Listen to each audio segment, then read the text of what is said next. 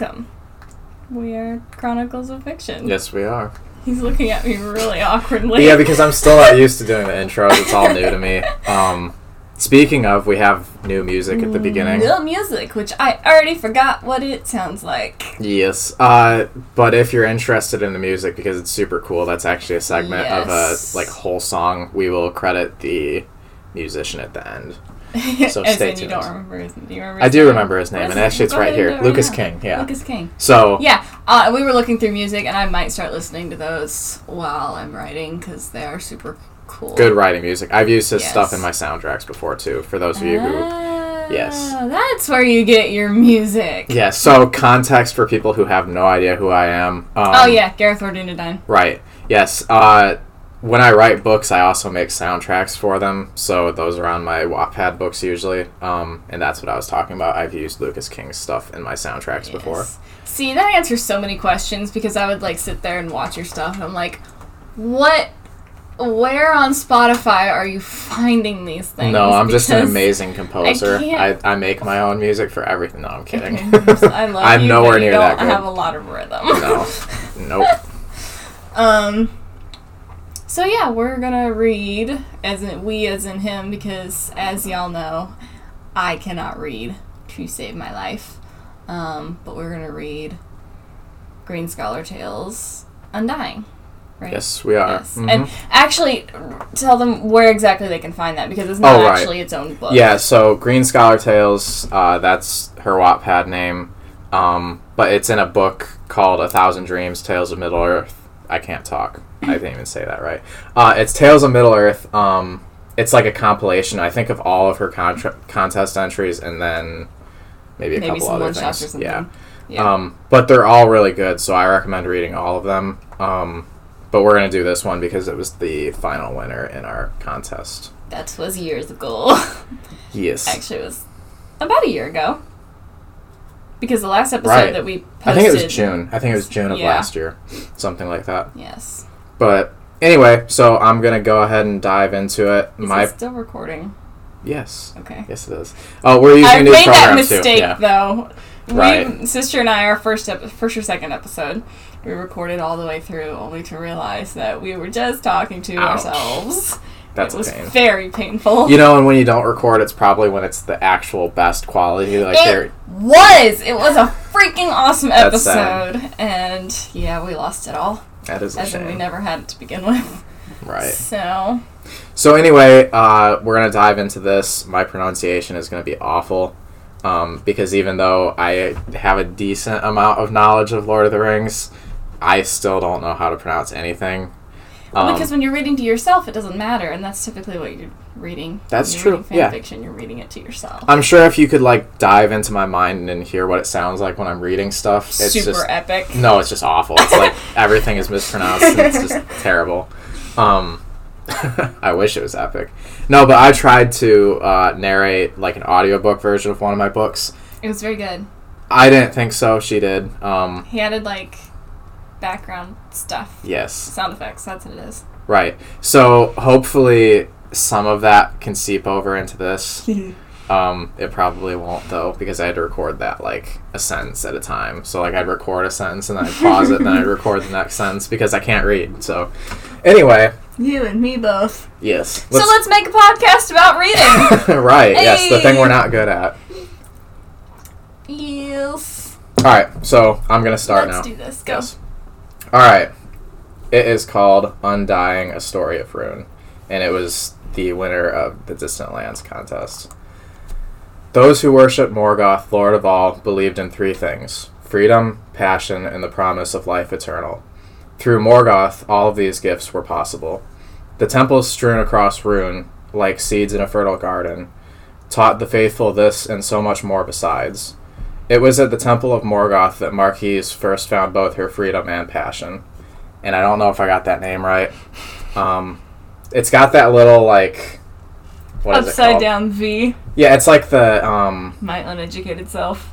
I think it's like the delta symbol or whatever, but it's like a little triangle thing. It's like an arrow, but it's above the letter, and I don't quite know what that means. But I assume it's like a like a I don't know what it is. I don't it's know. what I, I pronounce. barely, barely graduated high school, Right. so And my college education was meaningless. college is overrated. But that's a different conversation. Different conversation for a different political podcast. um, anyway, back to the book. Marquise's life before the temple had been meaningless, as without worth as that of a stray dog or pigeon. Born the child of a bod in the sand district of Morgothron, capital of Rhûn, she by rights should have expected no better than her mother's lot in life. One day, though, when Marquise was begging on the steps outside the temple, a priest of Morgoth had noticed her and brought her inside.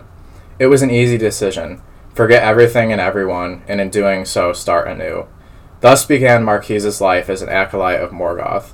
Some called it serving the Lord of all, but after twelve years spent scrubbing the floors of the brothel and anticipating the day when it would be, be her turn to replace her mother upstairs, entering the temple felt like being set free.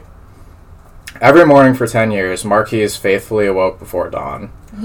Poor thing.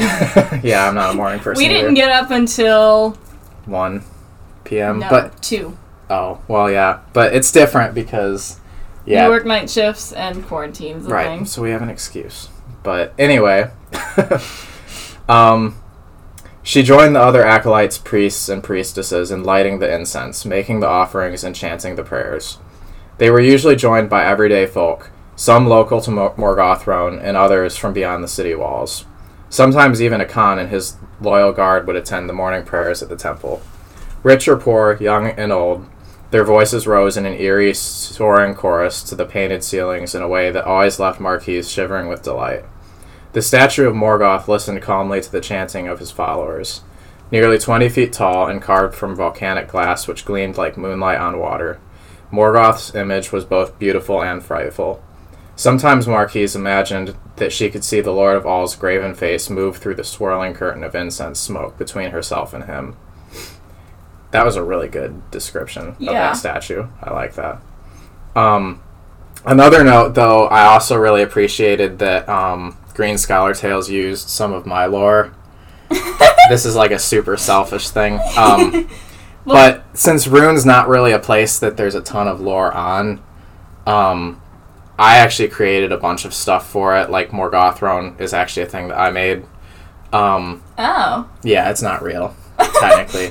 um, I did tons of research, and there isn't actually like Tolkien didn't have a capital of Rhûn at all. Oh, he was just like, and here's the desert. Right. It's just nothing beyond that. Um, but no. So actually, a lot of people use. I think it's Lord of the Rings online for their canon. Um, and the capital sense. of Rhûn then is Mistrand. But I didn't really want to do Mm. that, so I created my own capital, and I really appreciate that Green Scholar Tales used that. You're so proud. I'm super proud. Um, yeah, it's my little contribution to Middle Earth. Moving on. It was also through Morgoth that Marquise found her passion. One afternoon, while feeding the temple dogs, great wolf breeds which tended toward their wild siblings, one of the dogs had bitten her. The wound had bled fiercely, and Marquise rushed inside with the altar at the front of the temple in mind. Blood was a potent offering for the Lord of all, and Marquise had sat herself down at the foot of Melkor's statue with a bowl in her lap. The scarlet drops fell from her wrist with a soft pitter patter like rain. It was a soothing sound, and between that, the bite, and the heady scent of incense, Marquise soon found herself lightheaded. Well, the loss of blood itself would probably do that. um, How when much did it bite her wrist? it sounds like that, yeah, or her arm maybe. Um, yeah, it, it's Yeah. falling from her wrist, so ooh, that's a nasty place to get bit. When she eventually went to stand and place her offering at Melkor's feet, the temple swam before her eyes and went dark. The next thing Marquise knew, she was blinking up at the darkly glint- glinting gold spirals on the temple ceiling. Like a midnight sun, Marquise thought groggily. Then she realized that her head was resting in someone's lap, and that her wrist had been bound with a silken scarf. A young man leaned over her, and his dark curls shone as beautifully as the obsidian stone in Morgoth's statue. Someone's in love. Somebody's got a crush. There was concern in his angular eyes and a touch of a smile hollowing dimples out of his cheeks. no, Marquise decided this was her midnight sun. I was right. It's been a oh, year since I've read this, and I was still right. She and Bori were married beneath the all seeing gaze of Morgoth, and his family gave a fattened kine for the ceremonial sacrifice. The other acolytes asked Marquise if she would be leaving the temple now. Her answer was no. She and Bori agreed that, if he could be both husband and Khan's guard, that she could be both wife and priestess. Besides, she whispered to Bori beneath their wedding sheets later that night, how could I turn away from the Lord who repaid my offering with the gift of you? One thing I really like about this book, or the, it's not a book, it's a short story, Story. but it kind of shows a different perspective of like the bad guys in Lord of the Rings because Yeah. like well because these people think that Morgoth is the good guy Right. and in everything else Middle Earth he's like the evilest evil thing. Yes. But then these normal people over here see him as kind of a benefactor and I think that's kind of cool that this is Yeah, well, because it, it kind of opens up that whole world of, of who these people are. They're not just because you kind of picture me bad guys are just like bad by default. yeah, they're faceless Yeah. evil people. But yeah, it kind of shows them as not. Right. Well, and it's it's like that line in the actual book where Faramir is talking about the Haradrim guy that died. You know, maybe he wasn't truly oh evil. yes. Um, but like these people grew up with Morgoth being the good guy, so they know nothing else. Yes. Agreed. All right. Anyway, when rumors of conflict in the West became an outright war, Marquise and Bori knew without hesitation that they would do their parts to serve. Morgoth's servant, Sauron, was leading and raising an army in his stead, and under the Eye's fiery command, the East would soon, at long last, defeat the West.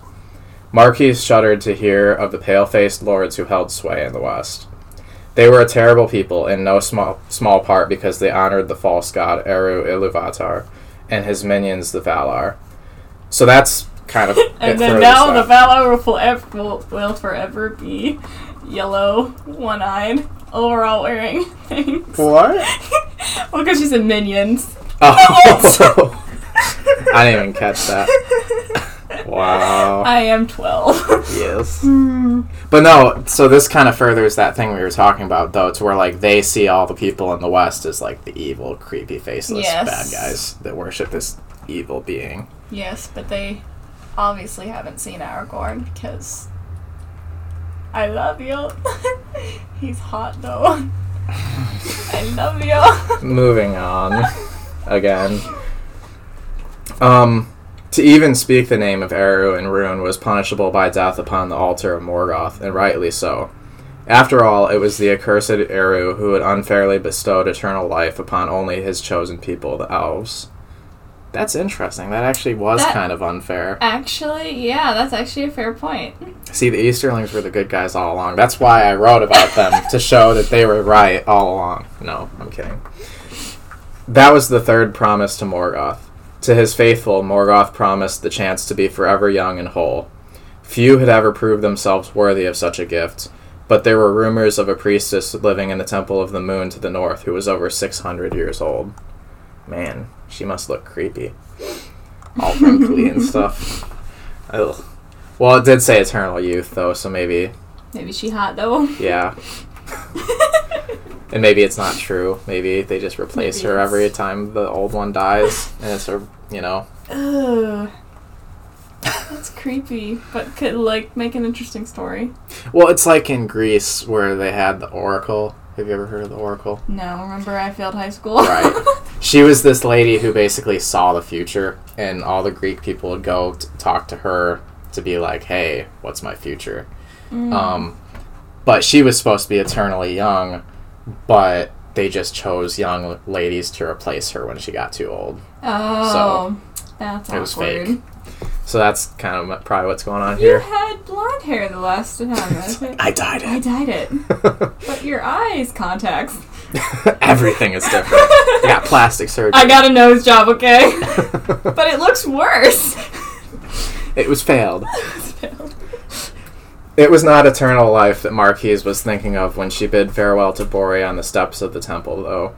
Instead, it was of the midnight sunlight which always shone in his dark eyes, and the days between then and when the army might return. After Rhûn defeats the West, you and I will take Morgoth's word to the lake people of the North and the green hills of the Little Folk, Marquise. The Little Folk. That's the hobbits is that what they're talking about? the gr- well green hills of the little folk. That's yeah. true. Yeah, so they're not saying they're gonna wipe out Well, so the hobbits. well, they're but- really just trying to wipe. Well, well, but it says the lake people of the North too, so those are like the Dale men. And then I was Yeah. thinking the Little Folk meant like the dwarves, but I guess probably not. oh, well, but it's Green Hills, not necessarily Mount. It That's could be true. both. It could be. Well, see, They I might always, not even really know the difference. Well, I always like thought or figured that like everybody thought the hobbits were like fake. They weren't like real. Like they were. That's like, a true. That mythical- was kind of a, a mythical a thing. being. Yeah. Yeah. Well, because even the Gondorians, when Pippin shows up, they're, they're like, like, they're what real. the heck? Yeah. Yeah, So- that's true. So they're they're prioritizing Probably the dwarves, yeah. Dwarves. But the dwarves probably wouldn't. Well, no, there were dwarves that worshipped Morgoth too, but that's a whole nother story that we're not going to get into right now. But we're gonna get into later because that's interesting. Sure, yeah. Just ta make a note of it, and I will talk about it afterward. Um, I can't. I dropped my pen. I think she did it on purpose, guys. uh, anyway, we'll build a temple to the Lord of all, and one by one we'll show them of his truth. Marquise could still feel the ghost of Bori's touch when they carried his body back through the gates of Morgothrone. He, along with thousands of their people, had been slain before the walls of the so called White City, and only stragglers survived to cart the dead home on the backs of their Tarkai. Great was Marquise's relief when she saw Bori's still, ashen gray face. His body had returned, and perhaps that might be enough. Oh, is she gonna try to like resurrect him? Aw, dang. I I hope so. That's creepy and cool. oh, she is gonna. All right. For three days and three nights, Marquis prayed at the feet of Morgoth's statue. Bori's body she stretched out on a pallet nearby, his cold hands clasped over the wound made by a horseman's spear. Those darn Rohirrim. uh, she appointed Bori's. She anointed Bori's eyelids, chin, and dimpled cheeks with her own blood, shed daily an offering to the Lord of all. Her forearms grew stiff with half healed cuts, her throat parched and hoarse for lack of water, and her eyes felt coarse beneath sleepless lids. Plot twist: She dies, and then they both wake up in the afterlife. and It's she Romeo and she's- Juliet, but creepier. But creepier. yes. Actually, the I think the original was pretty creepy, but I would know because I failed high school. right. Yes. Well, so in, in Romeo and Juliet, like, All I saw was the the movie with the gnomes. I don't think I'm they kill sorry, themselves that's a in that. great movie. I, I doubt they commit suicide in that, though. No, it was great. I don't remember how Romeo and Juliet happens, though. It's either the boy commits suicide because he thinks the girl's dead, but she's not yeah, actually. And she like wakes up and then she's like, "He's dead. I must Yeah. kill myself so that I way think that's he'll how it wake happens. up." Yeah. And then eventually it stops working and they both die. Tears. And it's like, how, were they young, weren't they? hmm Well, I think they were like, Like- 15 or 16 or something like that in the original one. Bro, Really graduate high school Yeah. first. Like, It's like taking high school crushes to a new level. all I did was brush my hair for a dude. Like, that was middle school. so much work. so much work. I was gonna say that wasn't me. At first, Marquise was calm and steadfast. She had been a faithful handmaiden of the Lord of all for nearly fifteen years now. Even if, as only a newly avowed priestess, eternal life was not within her right to ask, surely Morgoth would at least see fit to restore Bori to her for one lifetime. Please, Marquise whispered between repetitions of the ritual chants. Please, just one lifetime is all I ask. Come dawn on the morning of the fourth day, Bori's body still remained cold and unmoving on the altar steps. Outside in the city, Marquise could hear the wailing of widows, so many widows, and smell the stench of re- neglect. The great Khan had fallen in battle, and rumors were spreading of a king named Elessar taking up the long abandoned throne in Gondor. With Rhûn so weakened and the West now strong, it would only be a matter of time before this Elessar turned his attention toward his conquered foes. The West would spread their will like a plague, and Marquise was beginning to lose faith. If Morgoth could not or would not even restore one devoted servant to fight in his name, then how could he possibly secure Rhûn? In her starved, incense scented trance the night before, Marquise had seen visions of the towering black statue of Morgoth being pulled down into dust. The temple would come to ruins, and soon the name of Eru, the false one, would rustle in the dust like a scavenger. That was when Marquise, half sick with hunger, exhaustion, and painted with her own dried blood, had remembered. There was a hermit, a supposed healer by the name of Pallando. Cool. Who was said to Freaking awesome. Yes, it is. Who was said to be able to mend any hurt, even death. He lived alone, deep within the quiet forest at the roots of the Orocarni Mountains. So, for context, he's one of the five wizards, like Gandalf and Saruman. Yes. He's one of the two that went into the east. And, They eat it out of there. yes. But nobody. I don't think Tolkien ever really said Mm-mm. what happened to them. There was some speculation that they basically ended up starting to worship Morgoth too. Um, so I don't know if this story follows that or something else, but we would find out. Few ever spoke of him, and for good reason. Whenever the name Pallando was mentioned, it was a curse. Eternal life was the third gift of Morgoth, awarded to his chosen disciples. The only other force through which immortality might be achieved was through Eru. If this Pallando could cure death, and he was not a known follower of the Lord of all, then there could only be one other god whom the hermit served. To even consider seeking his aid would be to betray the faith Marquis had lived by for nearly fifteen years.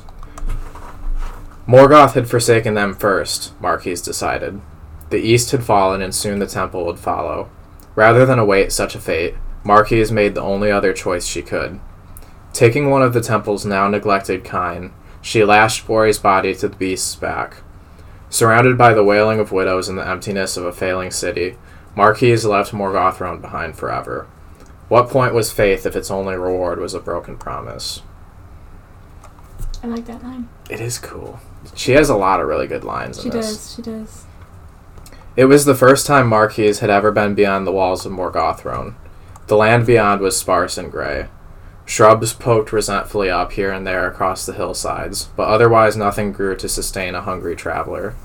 Marquise had taken food and a water skin from the temple's stores before leaving, though, and the iron gray peaks of the Orocarni Mountains rose before her on the eastern horizon. Keeping them as her guide, Marquise managed to lead her beast and its burden east until they reached the edge of Morgoth's Vale. She did not enter the Vale. Instead, Marquise kept the mountains on her left and turned south.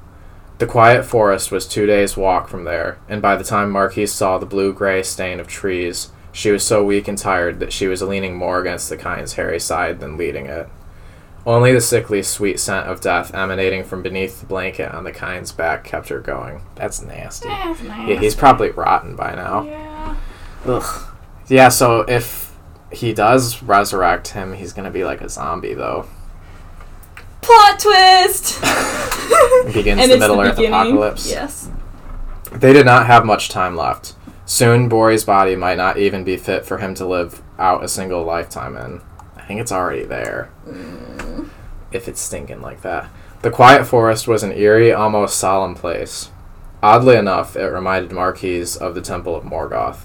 White birds flitted from branch to branch, their, their wings silvery, in the. Wait. Wire light? I've never heard that before. I have no clue. I mean, I, I'm pretty sure that's a real word. E I R. Hmm. Interesting. Uh, anyway, in that light of the twilight through the forest canopy, they did not sing, not even when Marquise passed directly underneath. Velvety moss carpeted the forest floor, and with each footfall, pools of dark water seeped upward to fill in her prints behind her. So it's kind of a swamp, I guess. Oh. Uh, beyond the forest, it had been a rather temperate evening, but in here the, ch- the air chilled Marquise, raising goose flesh along her arms and the nape of her neck. The unwashed black sleeves of her caftan robe caught on bushes with sharp thorns, and soon the embroidered runes of a priestess were shredded to ribbons. Behind Marquise, the kind abruptly stopped and stiffened. Its nostrils flared, and the deep snort it let out echoed in the closeness of the forest.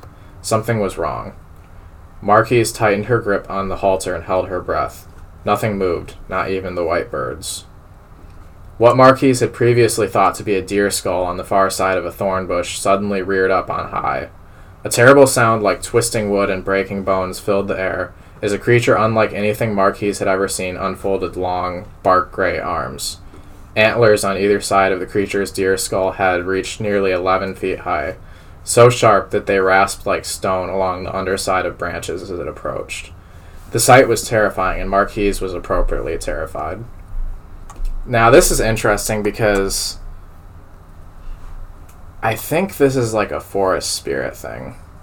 Oh, Um, that's cool. yeah. I guess we'll find out. The kind, now panicked, pulled fiercely on the rope in its desperation to flee. If it runs, it will take Bori with it, thought Marquise through the haze of fear. She had a little knife on her belt, not enough to defend herself against such an otherworldly foe. Instead, Marquise cut the rope which secured Bori's body to the kind's back. Bori fell with a soft thump onto the moss below. Now free to run, the kind did not look back. It left Marquise alone to crouch protectively over Bori's body, fully expecting to join her husband in a Morgoth forsaken death. The creature reached out toward her with long, bony talons, the dark voids of its skull like eyes empty and unmerciful. I like that line too. Mm-hmm. Uh, there's a weird noise here that I'm not gonna try to mimic, but it's like hurry. It's it's a bird. Uh, a sound like the cry of a kawara bird cut through the forest, sharp and bright. In its wake, the gloom took on a sudden blue light, as if a full moon shone beneath the forest's boughs. The creature paused, faltered, then turned away. It slid behind a nearby tree and was gone as suddenly as it came the only proof of its existence the water filled tracks it left behind in the moss. Clutching Bori's shrouded head to her chest, Marquise looked about wildly for an explanation. Oh, yeah, his rotting head. I didn't think about that. You made that noise, and I was like, why? Why? This is totally Yeah. normal. But then I thought about it, and yeah, that is kind of gross. That's nasty. She found the explanation in the form of an old man. He was wreathed in fading silvery light, but beyond that he was nothing much to behold. Garbed in a faded blue thau robe and belt laden with various pouches and oddities, he brought to mind the old herbalist who occasionally bartered remedies on the steps of the temple of Morgothrone. He leaned on a staff of twisted wood, and his long gray beard was woven with painted bone beads. The old man eyed Marquise with a knowing half smile, as if he already knew who it was and what she sought. Puh. Marquis's throat was so tight from thirst and nerves she had to try again. Pallando? The old man nodded, leaning on his staff. Yes, I've been called that as well as Romastamo. I don't know how to pronounce that one because that's that's his other name. Oh, Um, I didn't know he had other names. I can barely remember his actions. His Yeah, I think that one is is the name that he. That's the Easterling name that he was given, and then Pallando is like his Gandalfy name. Oh, Yeah. okay. So like, okay, I get it. Yeah. Um, I'm pretty sure though that Alatar, the other blue wizard, his name is even di- more difficult to pronounce, doesn't but I shock don't me. remember. Tolkien's like, okay, I've spilled my alphabet spaghettios. There's a name. There's a name. I found one. I found one. He's just like stirring his spaghettios Uh-huh. and he's like waiting for it to form words. Uh, so his name is Romastamo or Ithryn Luin when I'm with my brother. Uh, that's Elvish, but I don't know what that means. Mm. Um, Luin, Ered Luin. So I think that might be blue. It's blue. I think Luin is blue because Ered Luin is the Blue Mountains. I think, but I don't remember. Someone's gonna comment and be like, "You're wrong. You know nothing." Marquise gestured toward the tree where the creature had dis- ju- I can't talk. Had disappeared. What was that? A Torfair, a forest spirit. I was right. You and I it. invented that too. You did. I am so happy right now. yeah. Um, I would say that he doesn't seem to like you, but then his kind rarely like anyone. Pallando beckoned Marquise toward him. Come, you look like you could use some good feeding and drink. A lot, you lot from the temple have always been too keen to harm yourselves in the fallen one's name. So yeah, the Torfair thing um, was in Sands of Ruin, and it was it was basically like an Eastern version of Ents, kind of, but twisted by Sauron. Ooh. So- Lives? It twisted? I, I hadn't decided that. Um, basically, it was like freaking awesome. well, they were like a different species. Was my thought. Oh. Um, and they were kind of like the tree protectors in the east. Mm. Um, but they were a lot more aggressive and mean than Ents and creepier looking too. Pallando brought Marquise and Bori's body to a cave, the mouth of which was hidden behind a thick copse of black pine trees. The cave itself was homey enough. There was a number of pieces of handmade furniture, as well as jars in which fireflies bobbed, casting a faint golden glow across the shelves and the rocky walls. Marquise sat tightly on a rough stool, fingers pressed around a mug of clove tea. Bori lay nearby on a log bench, still in his shroud. That's nasty. that part's really grossing you out, isn't it? Yeah, he's dead. I mean, yes. I will give you and Eru anything you ask, if you only grant us what Morgoth did not. The Lord of all was false, and so I will not ask that you honor his promise of eternal life. Just bring Bori back to me, and we will serve you for the rest of our lives however you wish. Marquis. And Bori's like, um, actually, I- I'm okay. he just sits up. He's like, I'm good. I'm Bye. Marquis spoke quickly, looking Pallando directly in the eye. A forsaken priestess she may be, but she was here to bargain, not beg. Pallando sat listening in his rocking chair, a firefly jar held in his lap. When he spoke, it was firmly, yet with gentleness. Daughter of Rhûn, I cannot grant you what you seek. Why not? asked Marquise, both in anger and despair. Because, said Pallando, death is, in a way, a gift. The doom of man, as Eru Iluvatar decreed it. Mortal death is your right, one that Melkor had, had never had the power to forestall in the first place. But I don't understand, said Marquise, weeping. How can it be a gift to keep Bori from me, and I from him? Your Eru must be cruel indeed to consider that a gift. No, not at all. Pallando rose, carrying a firefly jar over to where Bori lay. The old wizard began to undo the shroud. Okay, that's kind of gross. He's gonna be like all like zombie-ish. Marquise moved to protest, but when Bori's face was revealed, she stopped short. There was a look of peace on Bori's gray, lifeless face, one which she had not seen throughout her entire vigil in the temple. Her beloved was dead, but his repose was that of one beyond pain or fear. To wake someone so peaceful seemed selfish now, as seen by the light of a tiny midnight sun. Well, so I guess maybe he didn't. Maybe maybe she like put preservatives in the shroud That's very something. possible Yeah. because she probably knew how to do that. I don't know why we're so focused on that. Because he's But dead. he's so happy and he's at peace. That's what we should be focused on, not that he stinks. Well, but yeah, yeah. Well, because it would have been even because he was like fighting and stuff. So he was like sweating, and then it well, they clean all that. bodies and- when they. well, not when there's that many. Well, but she She probably, probably did. did. Yeah. Yeah. Anyway, yeah, he's peaceful and dead, and peaceful and Yes. dead and dead. You see, said Pallando. Yes, whispered Marquise. I see. They buried Bori at the foot of a weeping willow tree. I love those. Those are cool. Very cool. I had one in my yard when I was a kid, mm-hmm. and I would always climb it, but then it rotted. Yeah, like it, the inside of it hollowed out, and then the whole tree just kind of like broke. It's just like nah, fam. It was done.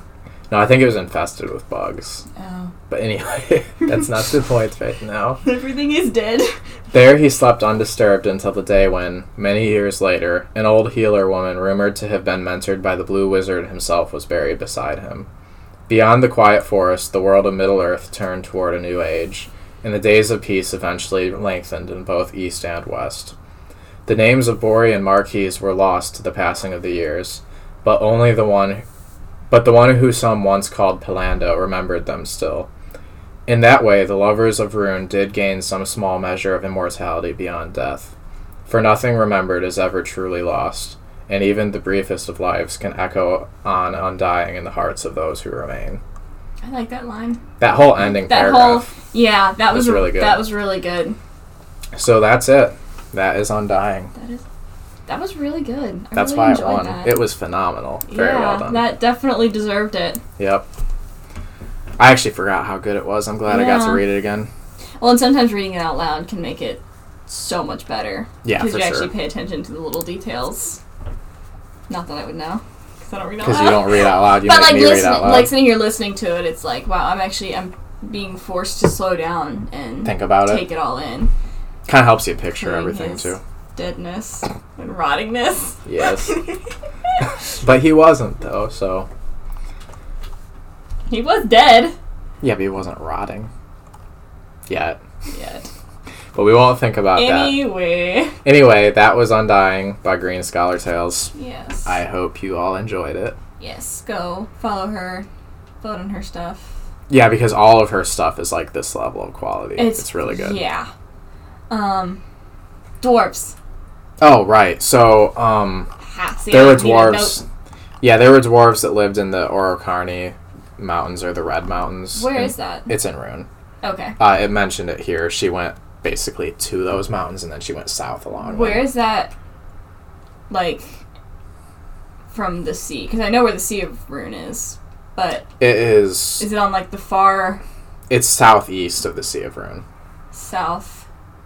See, this is why I should have a map actually up in here Yes. so I can picture this stuff better. But it's Okay. southeast of the Sea of Rhûn, and there were dwarves that lived there. okay. Um, it's a, I don't think Tolkien talked about them that much either, but there were rumors that they basically started worshiping Morgoth and became Mm. evil dwarves. So Well, that makes sense since they were over there. right, and that's why they didn't help in the war. Oh, so they just kept to themselves through that? They didn't. Probably, yeah. with- I don't think there's a whole lot of information Okay. Um, but yeah, and actually, Oros and the Corsairs of Oros, the Iliandir is writing, Yes. is a dwarf from there. So Oh, okay. Oh, okay. yes, Yes. that's another story that's completely unrelated. But Um, it's also good. I really want to call her out and tell her to keep writing it, but Keep writing it. yes, I, You I can't- kind of just did by saying that. Though. Let's talk about what we've been writing on without promising anything because Sure, yeah. what okay. have you been working on? Like five different things at once. Tell us all five. But don't Um, promise anything is coming out because Right. if you do that, you won't ever look at it again. right, that's what I tend to do. Yeah. Um, so on the Lord of the Rings front, I have been writing a alternate universe. Um, so Defenders of Middle Earth is my main series. This one is like if everything went horribly wrong in that. um, basically, Sauron gets the ring back. Um, everything goes to crap. Um, but that I've been working on that. Um, I've been in the like very early planning stages for a fourth age book. Um, right. but I'm not going to go into detail about that because I don't know if it's You're not gonna there ever, yet. Yeah, I don't know if it's ever going to follow through or anything. And then I've been working on two of my original works. So Nice. yes, uh, one of those is The Last Born, which is my first Lord of the Rings fan fiction, which is awful. Um, The story's really good, but the, the, writing the is writing- horrible. Like you I, you yeah. were 18 uh, yeah, I had just turned 18 when I started writing it. Um, Because I was 16 and yes. very new to Wattpad. But yeah, the writing sucks in it, so I am rewriting it in like an original fantasy world, uh, but it's a slow process.